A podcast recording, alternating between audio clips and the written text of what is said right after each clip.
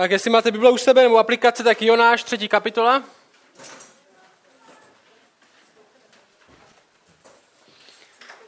A ta série, ve které jsme, tak kniha Jonáš ze starého zákona se jmenuje Na útěku před Bohem. A viděli jsme několik lidí, kteří jsou na útěku před Bohem, ať už to jsou lidi, kteří jsou nevěřící, kteří jsou očividně na útěku před Bohem, tak jsme viděli věřící, kteří uh, jsou na útěku před Bohem, kteří nejsou na útěku v tom smyslu, že by v něho nevěřili, ale jsou na útěku před božím povoláním. Um, hlavní postava téhle knihy je Jonáš, je to boží prorok a Bůh mu řekne, aby šel do města, který nemá rád, aby šel k lidem, který nemá rád a řekl jim o Bohu, který je má rád. A to se Jonášovi moc nechce. Místo, aby Jonáš vstal a šel, tak šel úplně jiným směrem. Místo, aby šel do Iráku, město Ninive, kam ho Bůh volal, tak se rozhodl, že odpoje do Španělska, protože Španělsko je romantičtější uh, než Irák. A možná jako kdyby nás dneska Bůh poslal do Iráku, tak bychom si říkali, že ještě počkáme na potvrzení, jestli to opravdu myslel vážně s tím Irákem, jestli nemyslel náhodou Barcelonu. Uh, a Jonáš se nalodil na loď s pár pohanama, kteří jsou stejně daleko od Boha jako on v té chvíli. A jel opačným směrem, než Bůh řekl, aby šel. A my jsme viděli, a z toho jsme viděli, že stejně tak Bůh nás nepovolává hnedka na místa, kam my chceme každopádně jít. Nikdy nám nestibuje, že všechno moje povolání, které ti dávám, povede na pláž, kde budeš ležet, pít svůj drink s dešníčkem a všechno bude v pohodě. Naopak lidi, který Bůh, Bůh měl fakt rád skrze Bibli, tak většinou povolával na místa, kde ty lidi umřeli. A Jonáš se rozhodl, že to takhle nebude. Že nepůjde směrem, který Bůh určil. A místo, aby šel do Iráku, tak šel do Španělska. A Bůh to tak nenechal. Bůh seslal bouřku, stejně jako Bůh používá bouřky, aby nás upozornil na věci, aby nás upozornil na náš vlastní hřích, aby nás upozornil na špatný směr, kterým jdeme, tak Bůh seslal reálnou, neobraznou, reálnou bouřku do jeho života, když byl na lodi. A ty zkušení námořníci, že ho tam pobíhali a mysleli si, že, mysleli si, že umřou. Oni si mysleli, že se loď rozlomí v půl. Jsme říkali, že to je podobná situace, jak když, když, když námořníci, kteří jsou 20 let na moři nebo 30 let na moři a jsou celý svůj život, mají profesi námořníka a myslí si, že umřou, tak je to pravděpodobně závažná situace. Že jo? Stejně jak v letadle, když jste nějak v nějaké turbulenci a letušky pořád chodí a smějou se a dávají čokoládky a rozdávají pití, tak víte, že se ještě nic neděje. A když sami letušky začnou panikařit, že asi zemřeme, tak víte, že tohle není žádná prča, že jo? A to přesně Bůh udělal, když byl Jonáš na lodi, která jela opačným směrem. A Jonáš viděl, že to děje kvůli němu. Že v bouřce z vlastní spoury, z vlastního hříchu a navrhl řešení. Oni se optali, co máme dělat. Jestli ty utíkáš před Bohem a tohle kvůli tobě, tak co máme dělat? A Jonáš navrhl radikální řešení, radikální krok. On řekl, on řekl, když mě hodíte přes palubu do té bouře, tak bouře utichne. A námořníci to nechtěli nejdřív udělat, byl to moc radikální, moc bláznivý krok. Snažili se pádlovat, ale nakonec to udělali a bouře utichla. My jsme viděli, že nakonec Jonáš, i když byl poslaný k bohanům, aby jim zvěstoval hospodina, tak šel opačným směrem a Bůh si to použil, aby ho dostal na lodi, kde byli pohani, kteří neznali hospodina, aby nakonec té kapitoly oni zažili, kdo je hospodin. A v druhé kapitole se Jonáš potápí ke dnu, skoro umírá, ale Bůh připraví nečekanou záchranu. Když se topil, když umíral, když mu zbýval poslední dech, on dokonce říká, když mě obmotali chaluhy na dně, a já už jsem myslel, že není vyváznutí, tak Jonáše spolkla ryba. A v jejím břiše byl tři dny a tři noci a modlil se. My jsme mluvili o tom, že krok hospodinu, ať už jakkoliv radikální, ať už jakkoliv bláznivý, ať už jakkoliv nebezpečný, jako skok do moře při velké bouřce, i když znamená nejistotu, i když to bude bolet, i když to často bude znamenat, že se musíme něco vzdát, že musíme něco obětovat, že budeme muset udělat radikální krok, tak krok Bohu je vždycky lepší než od něj. Protože jsme říkali, že boží povolání není tak moc o tom, kudy nás to povolání vede, ale o tom, kdo nás povolává. My posloucháme boží povolání, ať už jakkoliv radikální, ať už jakkoliv bláznivý, ať už jakkoliv těžký, ne až tak moc, kudy nás to povolání povede, ať už skrze co nás to povolání povede, ale my ho posloucháme kvůli tomu, kdo nás povolává, protože nakonec věříme, že on je lepší než ty okolnosti. On je lepší než pohodlí. On je lepší než peníze. A my vidíme Jonáše, které břiše, té ryby, modlí se, děkuje Bohu, Bohu za záchranu. Děkuje Bohu za záchranu, kterou sám nechtěl zvěstovat ostatním. Děkuje za záchranu, kterou nechtěl zvěstovat ostatním a tak ji musel zažít sám. A my jsme skrze to celý říkali, že my následujeme někoho většího než je Jonáš. Někoho, kdo neutíkal před Bohem kvůli své vlastní spouře a pak za ní umíral, ale někoho, kdo následoval Boha kvůli naší spouře a pak za nás umíral.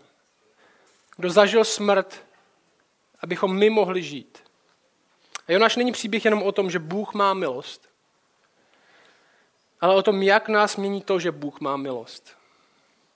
Jak nás mění to, že Bůh má milost. A konečně to příběh, který ukazuje na někoho většího, někoho, kdo má ještě přijít, někoho, kdo je lepší než Jonáš.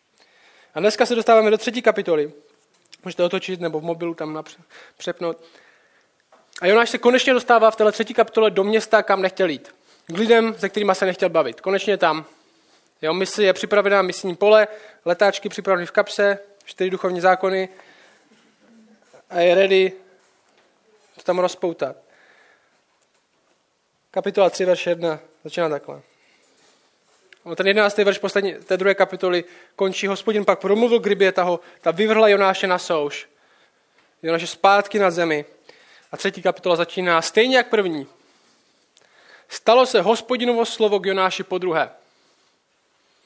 Znovu Bůh volá k Jonáši. Že jo? První kapitola začíná jak? Stalo se hospodinovo slovo k Jonášovi. Třetí kapitola začíná. Stalo se slovo hospodina k Jonášovi po druhé. Co to říkal, kolikrát musí Bůh říct nám, aby jsme něco dělali. Kež by to bylo jen dvakrát. Bůh je trpělivý. V tomhle vidíme, že Bůh je trpělivý s Jonášem. Bůh sám o sobě říká, že je pomalý k hněvu. A stejně jako v první kapitole je to on, kdo má iniciativu. Stejně jako povolává nás už teď, že my nemusíme čekat na to, my si nemusíme vymyslet pro sebe nějaký vlastní povolání, víme, co nám Bůh říká. My víme, že Bůh promluvil. Ať už si věřící nebo ne. Jestli si nevěřící, tak Bůh ti říká, abys činil pokání, abys následoval jeho, ne sám sebe. On ti říká, že je lepší, než to, co následuješ teď. A jestli jsi věřící, tak tě volá do všech možných věcí, jak ho máš následovat a jakým způsobem ho máš následovat. A co Jonášovi říká teď? Po druhé. Úplně to stejný, co se Jonáš rozhodl neposlouchat. Úplně to stejný mu říká. Protože to není tak moc o tom, že když Bůh něco řekne, tak je na nás, abychom si vybrali, jestli se nám to líbí nebo ne, a pak čekat, jestli si náhodou to Bůh nerozmyslí. Protože když nám Bůh něco říká, a nám se to nelíbí, a my nečekáme, až se změní Bůh. Bůh čeká, až se změníme my. Protože Boží slovo se nemění. My nečekáme, až se Bůh změní, až změní svůj názor, protože to, to, to, to nemůže po mně chtít. Bůh čeká, až se změní naše srdce. A on mu říká tohle. V tomhle verši budeme dlouho. Verš 2. Vstaň, jdi do Ninive toho velkého města a voli k němu zvěst, kterou ti říkám. Stejný. A v tomhle verši je docela jednoduše popsaná strategie toho, jak dělat misi. Skoro tři tisíce let stará strategie, která pořád funguje.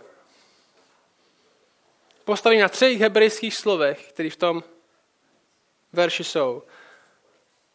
Který říká Bůh je náš člověk, který stejně tak dneska bude říkat nám.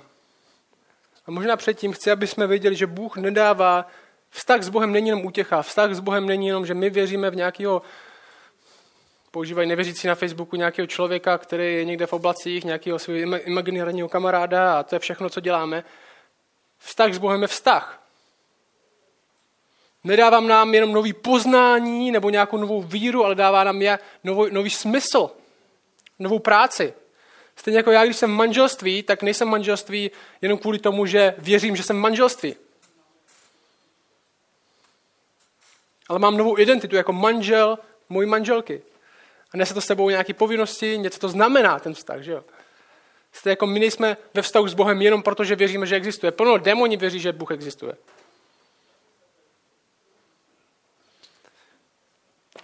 První věc, co říká Jonášovi, je tohle. Vstaň. Vstaň. Prvně vstaň. Trochu zaopláchni, si poblitej možná od té ryby, že jo. Ale vstaň. Vstaň z gauče.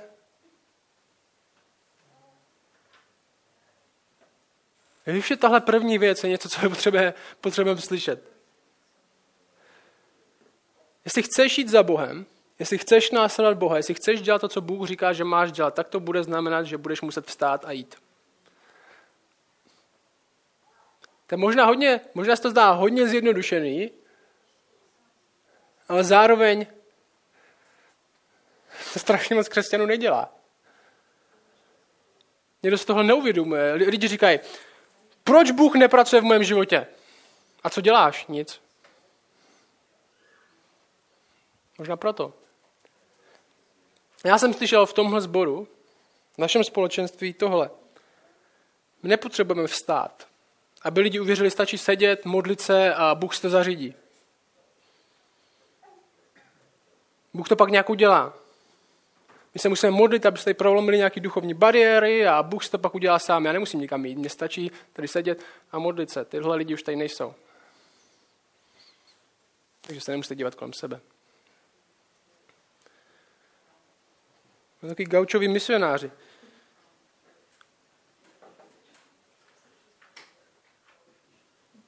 První věc, kterou dělám, je rozhodnutí. Vstanu a začnu něco dělat. Rozhodnutí vstanu a začnu něco dělat.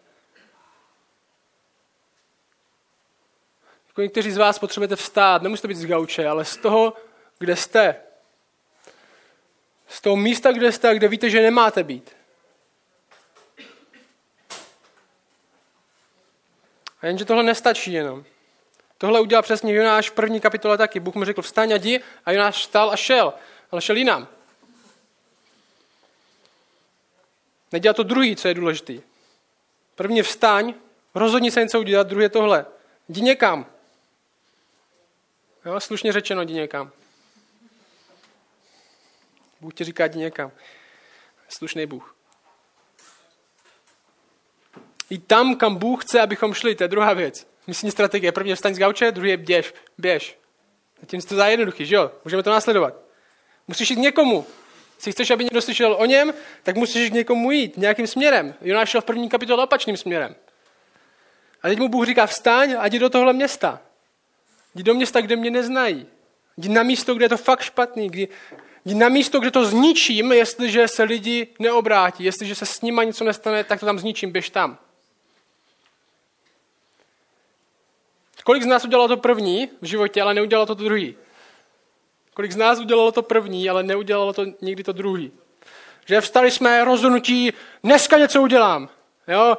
Napsali, jste si, napsali jste si plán, jak bude modlitební seznam, jak se budete každý den modlit, nebo stávat, stávat ráno ve čtyři a číst Bibli, nebo jste si napsali seznam všech svých kamarádů, že to je vaše misi, misijní pole a aktivita, ale pak jste nic neudělali, pak jste nikam nešli. Pak jste ráno nevstali, no možná první týden.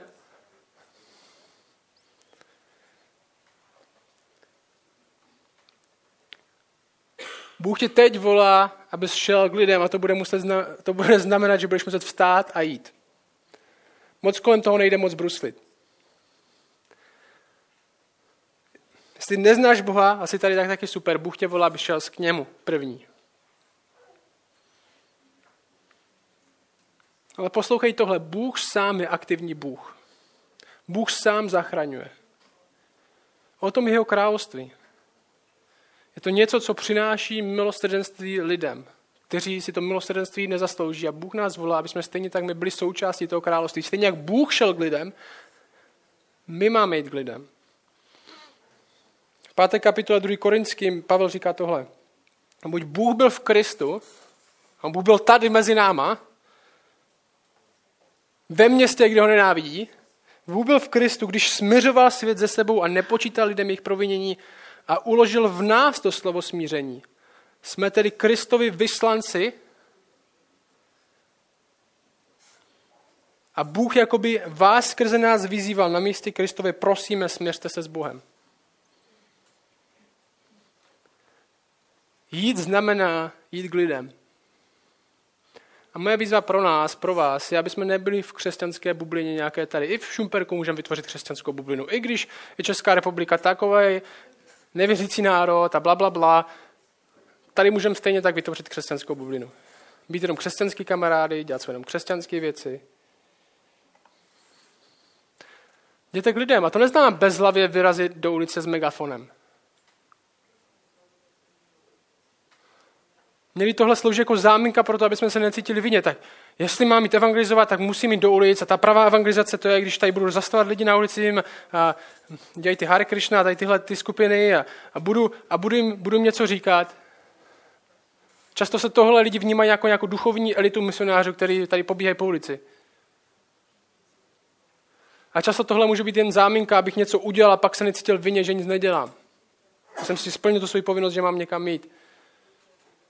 Daleko těžší je do lidí investovat, ve skutečnosti se s nima skamarádit. Ve skutečnosti navázat vztah s člověkem, který není tak jednoduchý, jak seš ty, který nemá tak jednoduchý život, jak, seš, jak máš ty. Je daleko těžší. Běž za lidem, běž za lidma. Pro některý z vás, to rád hraješ šachy, běž do šachového kroužku. Křesťané jsou strašně dobří ve vytváření věcí, kam nikdo nechce chodit.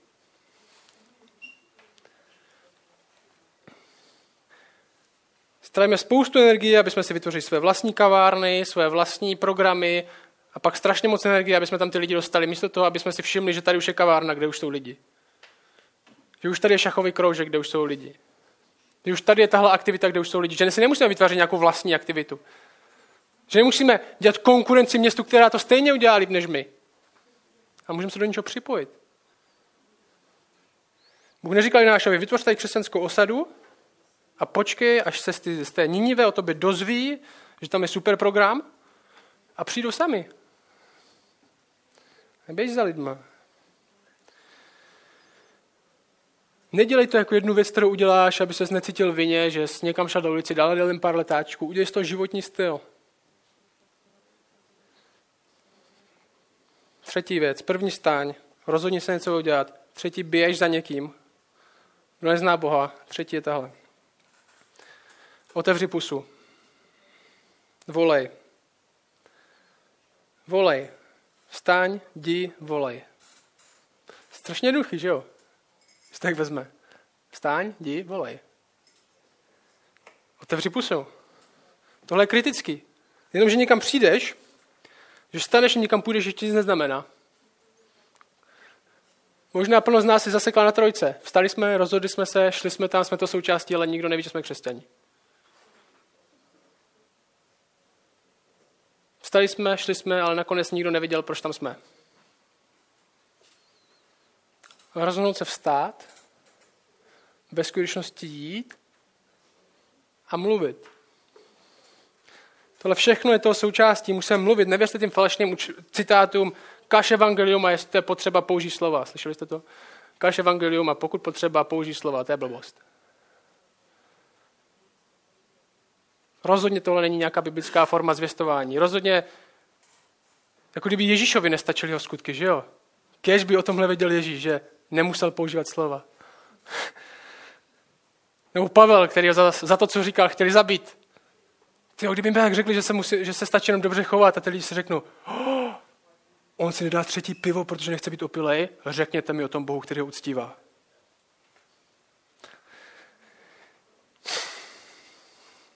Chování nestačí, skutky nestačí. Skutky doprovázejí naše slova, skutky dávají důvěru tomu, že to, co říkáme, je pravda, že to, čemu věříme, je skutečný. Skutky doprovázejí to, co říkáme, ale skutky nejsou jediný, co ukazujeme. Nikdo se na nás nepodívá a říká si, on nelže, ty jo. Hmm. Hmm. Křesťanství, to musí být pravdivý.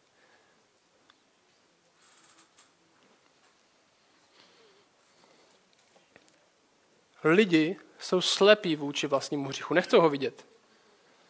Evangelium konfrontuje to, co lidi nechcou slyšet. Jsi hříšný, zasloužíš smrt. A jestli nejsi nějaký dokonalý mim, tak budeš muset použít slova. Omlouvaj svůj hřích. Já když jsem byl nevěřící a zeptali byste se mě, a co když Bůh existuje, tak já bych na, na to pověděl takhle. A Bůh zná moje srdce. On ví, že jsem tohle udělal, protože jsem tohle udělal, a protože jsem, že jsem tohle udělal, protože jsem tohle udělal, tak on mě chápe. On ví, proč jsem to udělal. Že to je klasický. My omlouváme sami sebe. My se nechceme postavit vlastnímu hříchu, proto s ním musíme být konfrontováni. A nejenom s ním. Zároveň lidi potřebují slyšet, že je odpuštění, že je milost, že je Bůh, který má nikdy nekončící milost. Že je někdo, kdo nabízí odpuštění a reálnou záchranu. Musíš mluvit. Stáň, rozhodni se něco dělat, někam jdi, otevři pusu, volej. Čtvrtá věc, poslední.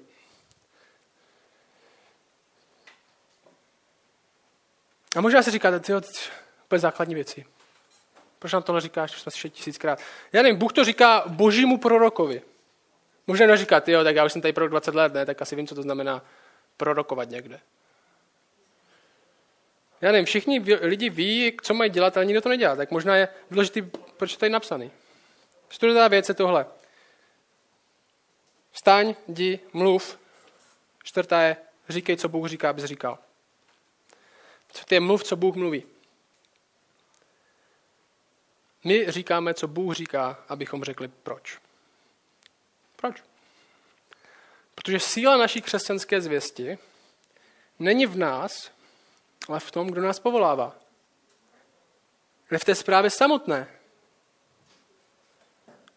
A vy můžete přijít k lidem, kteří prostě prožívají všechno možné a vy můžete namluvat cokoliv a možná jim zvednete náladu na chvilku. Vy můžete říct, pozitivně přemýšlej, zaměř se prostě na, obláč, na obláčky nebo na něco, pozitivně přemýšlej a všechno to vyřeší, nebo uh, začni prostě, začni cvičit jogu, nebo začni a můžete, můžete si myslet cokoliv, ale otázka je, je to pravda nebo ne. Je to pravda nebo ne? Je to lidský výmysl, co jim teďka říkáš, aby se emocionálně na chvilku utěšil, nebo jim říkáš pravdu. A jestli Bůh sám promluvil, tak víme, o čem mluvit, protože to je pravda. A já jsem slyšel několik, několikrát i od vás, tohle, já nemůžu moc zvěstovat, já nemůžu moc jít a někomu něco říkat, protože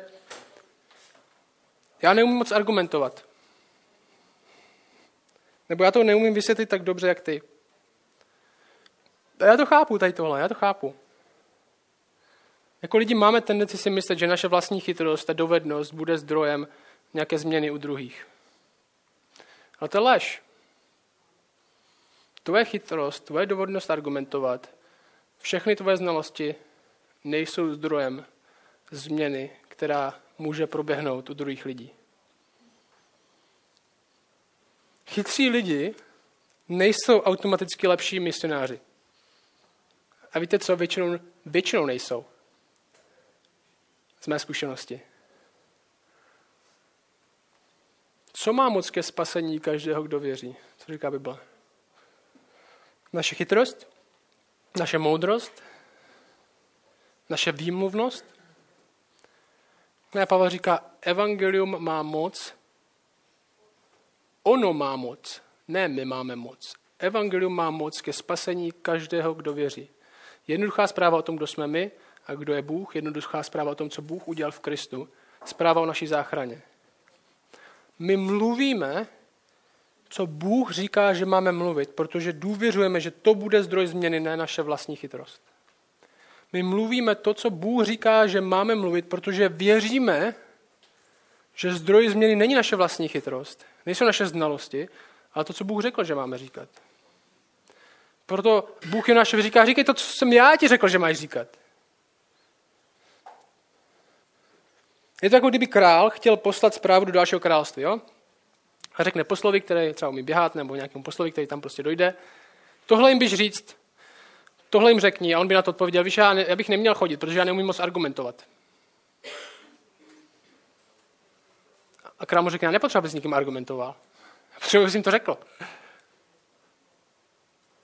Když budu mít otázky, když nebudeš vidět odpověď, dobře, nemusíš. Můžeš, nemusíš. Děláme to, co Bůh sám dělá. Že jo? Tohle není něco, co Bůh si řekne, já bych jim, jak bych jim nejlíp zaplnil čas, těm lidem tady na zemi, aby prostě než umřou měli co dělat, tak aby tady, možná tady by mohli tady chodit a zjistovat něco. Ne, my děláme to, co Bůh sám dělá, my děláme to, co Bůh sám je. On je Bůh, který šel, který vstal z trůnu, nazval, abychom, bychom aspoň stali z gauče, on stal z trůnu. U nás možná říká, aby jsme opustili bludov a šli do Šumperka. On opustil nebesa a šel na zem a otevřel pusu a mluvil a říkal, co Ježíš říkal, co otec mu říkal, aby řekl. Že já mluvím jen to, co jsem slyšel od otce. Ježíš sám je boží slovo. My tohle děláme, protože chceme následovat toho, který tohle dělá. Verš 3. Takže vstaň, rozhodni se, jdi, mluv, mluv to, co říká Bůh. Čtyři základní věci, jak dělat misi. Verš 3. Už to bude rychlejší. Jonáš vstal, super, a šel, super, do Ninive, podle hospodina slova. Ninive bylo veliké město, velmi veliké město, na tři dny cesty. Jo, to znamená fakt hodně práce v překladu. Skoro nemožný úkol. Co chceš, Bože, abych tam řekl? To je velký. Ninive mělo 120 tisíc obyvatel v té době pravděpodobně. Jo? Větší než Olomouc. Běž tam a všem řekni, říká Bůh. Říká, tři dny mi bude jenom trvat, abych ho prošel. A řekl to všem. A ta pointa tohle textu, jo, je to fakt těžká práce, do čeho nás Bůh volá. Skoro nemožná, když si představíš, že kdyby se to měl nějak jakoby spočítat pragmaticky. Ninive bylo 800 kilometrů pravděpodobně od místa, kde byl Jonáš. Kdyby měl, kdyby měl nějakého velblouda nebo nějaký karavan, tak by mu to trvalo měsíc, než by tam dojel. A kdyby šel pěšky, tak daleko díl. Bůh neřekl, běž do Zábře, ale běž do Benátek, běž do Itálie. Jak se to zařiď? Nemáš auto, nemáš kolo. Jak tam zajdi? A je tam město, které je na tři dny cesty, samotný, a tam to vyhlaš. Dá to zabrat, to, do čeho nás Bůh volá. Je to skoro nemožný, do čeho nás Bůh volá. Stejně jako když my přemýšlíme o lidech, kam máme jít, tak si říkáme, to je nemožný. Že jo, možná máte teďka v mysli lidi, kteří jsou nejméně pravděpodobní podle vás, že by v něco uvěřili. Že jo? Ať už jsou to rodiče vaše, nebo je to někdo z vaší třídy, co si říkáte, tenhle už nikdy nemůže uvěřit.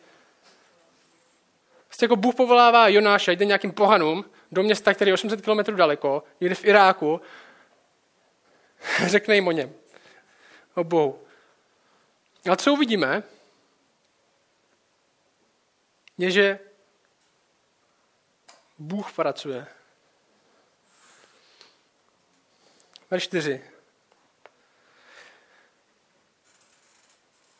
Jonáš začal procházet městem. První den cesty volal. Ještě 40 dní a Ninive bude vyvráceno. OK, tohle není moc sofistikovaná zpráva. Tohle je jediný, co víme, že Jonáš řekl. Jo? Tohle je jediný, už nic jiného nebude. Tohle je jediný z téhle knížky, co víme, že Jonáš řekl. Jo, vypadá to, jako kdyby se, ne, aby, kdyby se snažil co nejmíň. Jo, za 40 dní bude někde vyvráceno. Že letáček bez žádného popisu, bez žádného odkazu na nějaký verš. Ve Wordu, Comic Sans. Napsaný černobílé, protože nechtěl utrácet za barevnou. Ještě 40 dní a bude konec. Protože on ani ve skutečnosti nestojí o to, by někdo věřil, že to víme ze čtvrté kapitoly, on je pak naštvaný. Co uvidíme tady v této třetí kapitole, co je brutální, je, že Bůh dokáže použít naše zvěstování, ať už je jakkoliv špatný. Protože je to on, kdo skrze to pracuje. Verš 5. Možná větší zázrak, verš 5 je možná větší zázrak než všechna ta ryba. Ninivští uvěřili Bohu. Kdybyste přišli do Olomouce a řekli, Bůh existuje, jo? A odešli jste. V Olomouci všichni uvěřili. Ninivští uvěřili Bohu. Vyhlás, a to není všechno. Ninivští uvěřili Bohu, vyhlásili půst a všichni, ne někdo, všichni od největšího až po nejmenšího si oblíkli žíněné roucho. Jako fakt? Po tomhle kázání. Po tomhle kázání. Ale poslouchej, kolik z vás uvěřilo, nebo stali jste se křesťany, protože jste slyšeli absolutně sofistikovaný a ucelený argument pro křesťanství? Pro kolik z vás je tohle zkušenost? Možná pro někoho, ale nemyslím si, že pro moc. Možná jste většina z vás udržela naopak, že naproti tomu, že to nebylo vůbec sofistikovaný. Když je Bůh, umřel na tvém místě za tvoje hříchy, tvoje sebeláska tě vede k smrti, on ti nabízí život. Chceš vidět víc? Stejně jako nenásledujeme povolání kvůli tomu, kudy nás povede, ale kvůli tomu, kdo nás povolává, tak věříme, že zpráva, kterou máme, bude účinná ne kvůli sobě, ale kvůli tomu, kdo nám ji dává. To je stejný princip. Stejně jako my nenásledujeme povolání kvůli tomu, kudma nás povede, ať už kudmakoliv, kudmakoliv to slovo, slovo, ale kvůli tomu, kdo nás povolává, tak věříme, že zpráva, kterou máme, bude účinná ne kvůli sobě, ale kvůli tomu, který nám ji dává. Jonáš tady nemá moc dobré argumenty. Nikdo se ní nezeptal, jak to víš? Vím. Níniští po tomhle kázání vyhlásili půst. A všimněte si, jo, tady tohle zajímavý. Možná by vám to uniklo, protože jste tak překvapení z toho pátého verše. Prý, tyjo, tohle je hodně těžký, tohle, prostě tohle bude na tři dny práce. Ale tohle se stalo první den a už dál nikdy nečteme, že by tam byl nějaký druhý nebo třetí den. To všechno, všichni uvěřili první den. Co je větší zázrak? Ryba nebo tohle? Pokaždé, když někdo uvěří, tak je to zázrak. A poslouchejte tu radikální proměnu, skoro až absurdní proměnu. Jo? To je ten point tohle textu. Že Bůh dokáže udělat daleko víc, než ty si myslíš. Z daleko míň, než ty si myslíš. Verš 6. Když se to dostalo k Ninivskému králi, no Asýrie v té době byla rozdělena na různé provincie a byly ty města byly hodně samostatné a každý měl svého nějakého vůdce. Tady to byl Ninivský král. On stál ze svého trůnu, odložil svůj plášť, přiklil se žíněným rouchem, prostě pytel si dal přes hlavu a posadil se do popela. Jo, ta ironie sedí na zatým trůnu, obleče si pytel a sedne si do popela. Poníží se. Vyhlásil v Ninive z rozhodnutí krále jeho velmožů lidé, ani zvířata, skot ani brav, ať nic neukosí, ať se nesytí, ať nepí vodu. Ční půst. Ta pointa je tahle. Jejich reakce je absolutně něco, co bychom nečekali. Absolutně něco, co bychom nečekali. A nejde to vysvětlit jinak, než takhle. Bůh zasáhl. Ne protože Jonáš je nejlepší misionář, protože naproti tomu, že Jonáš je jeden z nejhorších misionářů, které v Bibli. Ale jedna věc, co Bůh udělal, možná do nějaké míry trochu, je, že vstal, šel a řekl, co Bůh řekl, aby řekl. To je všechno. Boží slovo měnilo lidi způsobem, který bychom nečekali. Kde je poslední z lidí, u kterého jsem myslí, že by mohl uvěřit? Že bych se mohl pokořit? Možná upadáš do stejného přemýšlení jako já, neumíš si představit, jak bychom ty lidi mohli uvěřit. Jak by ti lidi mohli uvěřit? Možná upadáš do přemýšlení, že si říkáš, že evangelium stačit nebude, oni potřebují slyšet něco jiného, oni potřebují slyšet něco sofistikovanějšího, oni potřebují slyšet někoho jiného. Potřebují něco chytřejšího, ale ve skutečnosti Bůh říká, že to stačí. Ten verš pokračuje takhle. Verš 8. Tou absurdní proměnou, ať se lidé i zvířata přikryjí žíněným rouchem a volejí ze vší síly. Lidé i zvířata přikryjí žíněným rouchem, přikryjí kozu a volejí ze vší síly k Bohu, ať se každý odvrátí od své zlé cesty a od násilí, která je na jeho rukou. Celá ta atmosféra v tom městě má vypovídat o tom, bože, odpust nám.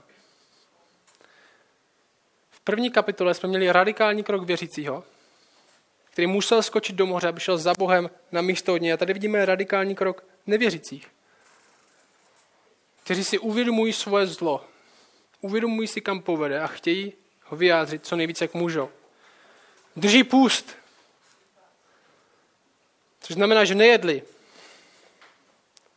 No, zapomeňte na takový ty moderní vymysly, že půst je od Facebooku nebo nějaké takové věci. Jestli potřebuješ držet půst od co, čehokoliv jiného než od jídla, tak máš problém s tou věcí a neříkej tomu půst. Jestli potřebuješ držet půst od Facebooku, je to strašný duchovní boj, že ti to něco stojí, tak máš problém s Facebookem. Tak kdyby milionář za tebou přišel a řekl, teďka 40 dní půstu a modliteb, já, já mám 8 Ferrari a já budu držet půst od červených. Bude to hodně těžký pro mě. Bude to složitý. Bude se mi klapat ruka, jako. Ty pusty od televize a od... Jestli potřebuješ držet pust od televize a bude to pro tebe tak strašně duchovní boj, že se nemůže dělat na televizi, tak máš problém s televizí. A říkej tomu pust. Pust je od jídla. Bylo, bylo zadarmo tohle mimo. Drželi půst. Dokonce i zvířata. Proč? Proč jsou tam ty zvířata? Všichni, aby volali i zvířata. Neznamená, že tohle nárny že tam zvířata umí mluvit a jste mohli mluvit v té době zvířata a teď už jsou, neumí mluvit. Spíše představte tu scénu, kde jsou všichni ponížení, strunu do popela a mají hlad. Dokonce zvířata mají takový hlad, že kňučí hladem. No, někteří, z vás má, má, někteří z vás máte psa, víte, jak to je, když pes kňučí hladem. To docela smutný, je těžký mu nedat jídlo. A říká, ta atmosféra v tom městě má být taková, kdy všichni si absolutně uvědomují, že jsou závislí na tom, jestli Bůh se smiluje nebo ne, i zvířata tohle mají projevit. Tím, jak budou kníčet to jídlo. To je brutální změna, kterou způsobil dost zjednodušený, chatrný kázání. A všimněte si téhle věci. Naše zvěstování že máme vstát, jít, volat říkat, co Bůh říká. Není jenom informace, kdo je Bůh. Zároveň je to výzva ke změně. Tohle by nemělo chybět. Kristus neříkal jenom Boží království je blízko. Informaci.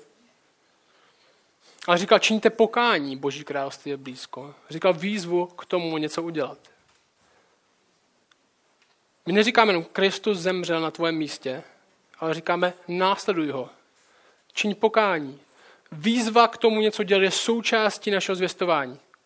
A když říkáme evangelium, kde není výzva, tak ho neříkáme úplně.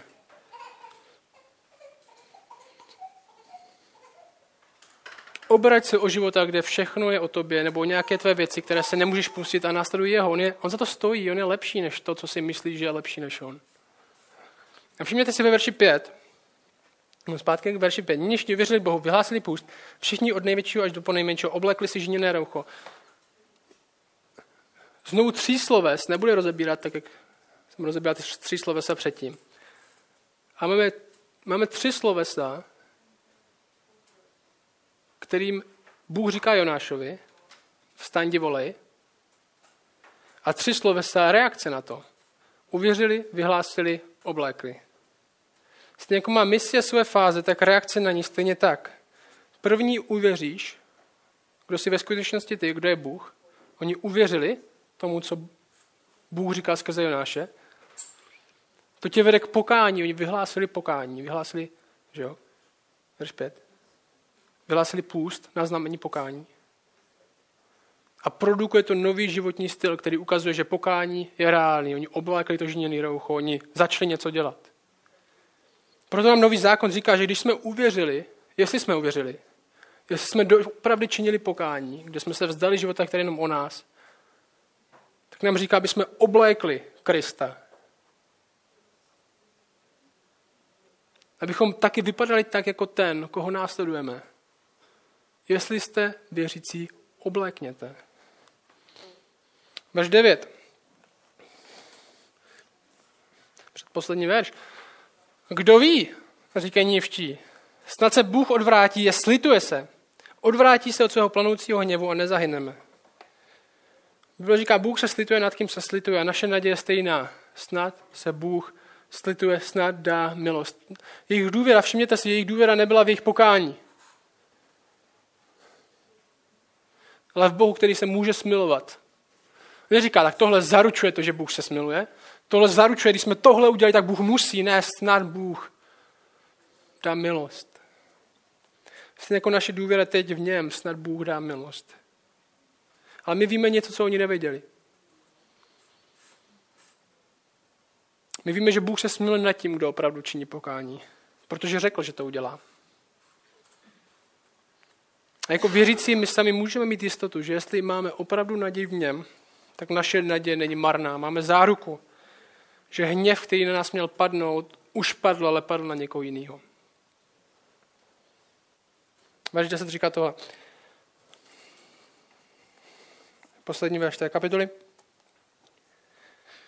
Bůh viděl jejich skutky, že se odvrátili od své, od své zlé cesty. Proto Bůh litoval zla, které prohlásil, že jim učiní a neučinil to. Bůh viděl jejich skutky. Co to znamená? Ne, že jsou zachráněni ze skutků nebo nějaká taková věc, co z toho chce někdo udělat. Skutky jsou ovoce toho, že jejich pokání je opravdové. Že jejich víra je opravdová. Že to nebyl jen póza s popelem, jak jim to strašně líto, ale že to bylo, bylo opravdový pokání. Opravdově se obrátili od toho, za co měli být zničení. A tenhle verš na nás může působit trochu divně, protože říká, že Bůh něčeho litoval. Jak může Bůh něčeho litovat?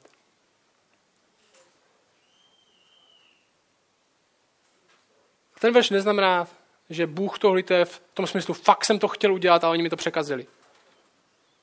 Že my od začátku víme, že Bůh to nechtěl udělat. Víme, že jeho plán neby, nebylo je zničit, že jo? Že ve skutečnosti jeho plán bylo je zachránit, proto poslal Jonáše. Čili nelituje to ve smyslu toho, že fakt jsem to chtěl udělat, fakt jsem je chtěl zničit, ale oni mi do toho, oni mi do toho, oni mi to překazili. Tak to je mi líto. Že to není, to není smysl toho textu, protože od prvního verše, první kapitoly Bůh, tohle je jeho záměr. To slovo znamená doslova činit pokání. Bůh činil pokání. Ve smyslu odvrátil se. Stejně jako se Ninivští odvrátili, to je hra za slova. Stejně jako Ninivští se odvrátili od své cesty, hospodin odvrátil zničení, který řekl, že na ně přijde. Hospodin odvrátil.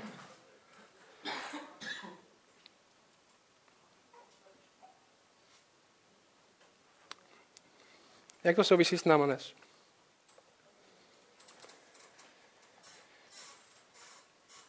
My, Šumperk, i další města tady, jsou na tom dost podobně jako Ninive. Dokonce Bible nám říká, že směřujeme do hlubší smrti a záhuby, než nějakého zničení tady fyzického.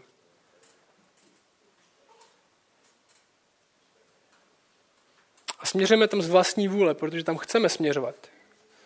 Není to, tak, že, není to tak, že má Bůh touhu nás tady potrestat a že udělá všechno pro to, aby nás potrestal, jenom z nějakého svého malicherného důvodu. On říká, tohle váš způsob, který jste vy si zvolili.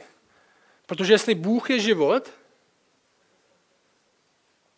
a my jdeme směrem od něj, směrem do smrti. Protože on je život. My jsme Ninive, my jsme Jonáš. Nečete Bibli tak, že vy jste vždycky hrdina v tom příběhu.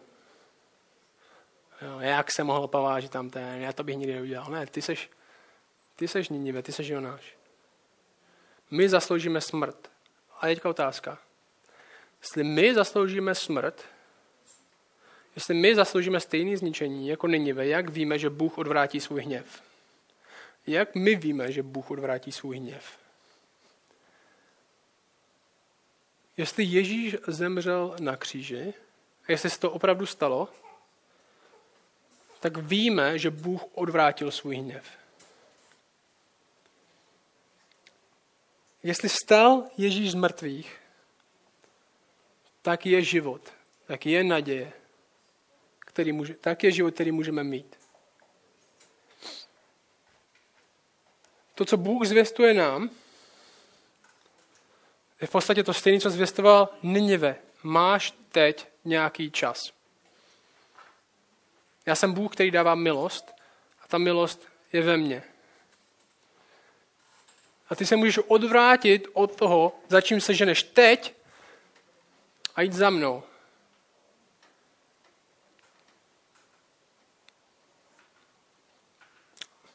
My jsme prošli tím, co je náš.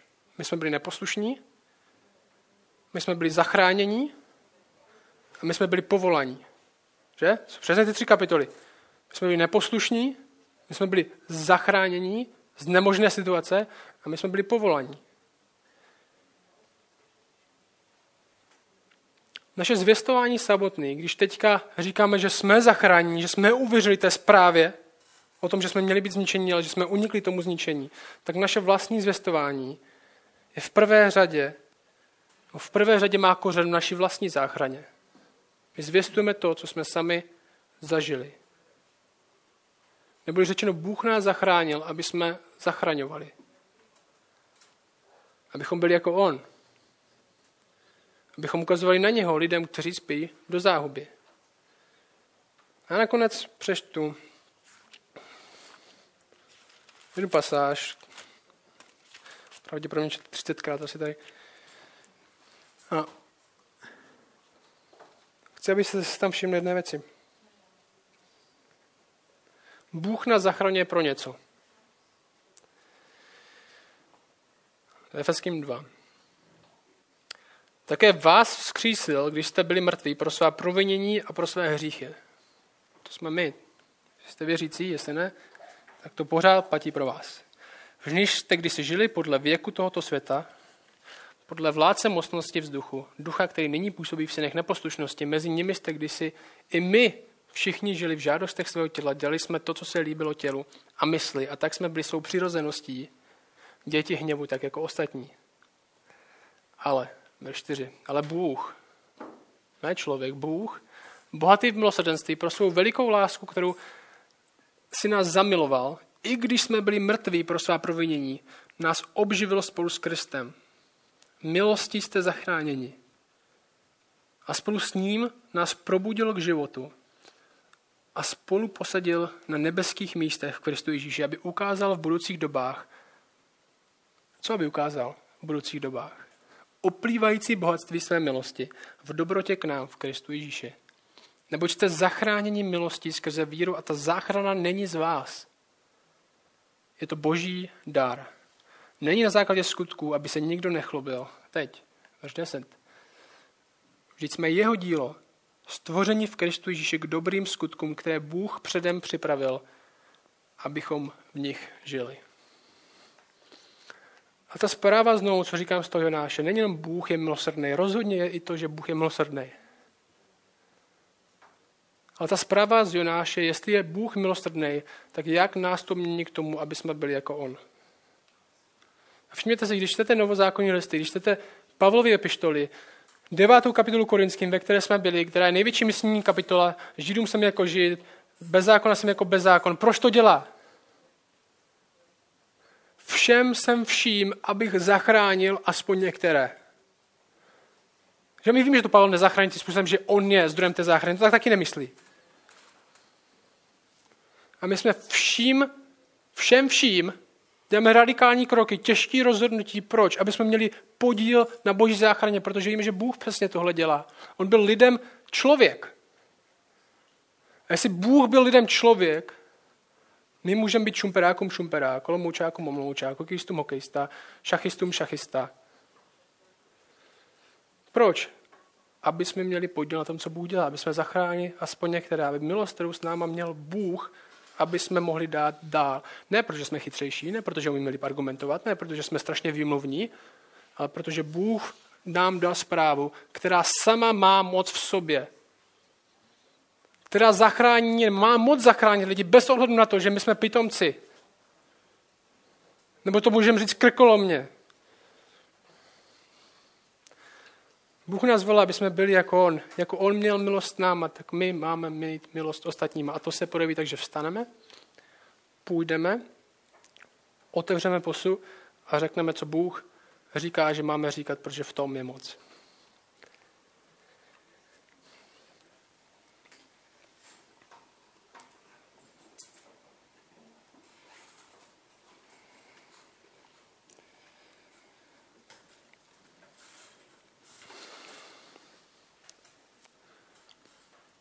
Tě oče, prosím za to, aby se z nás setřel jakoukoliv přetvářku, kterou máme, jestli hrajeme na nějaký strašně dospělý a silný věřící a aby jsme byli pokoření tím, jak vyhledáme své vlastní pohodlí na místo tvého povolání. A prosím tě, aby jsme byli společenství, kde se navzájem pozbuzujeme a navzájem zvestujeme to, co jsme sami přijali. My jsme byli společenství, který dává milost, protože ji samo dostal. Tě prosím, abys nás dneska usvědčil. Možná někteří lidi, kteří jsou usvědčení teď a přemýšlí specificky na něčím teď, tak tě prosím za to, aby se to stalo, aby se rozhodli, šli a mluvili, aby spolíhali na tvoje slovo a ne na vlastní chytrost. To sami tě prosím za mě, bych byl příkladem. Prosím tě za víru, která je zdrojem tady toho, za lásku lidem, která bude motivací tady toho a bazím před tebou. Amen.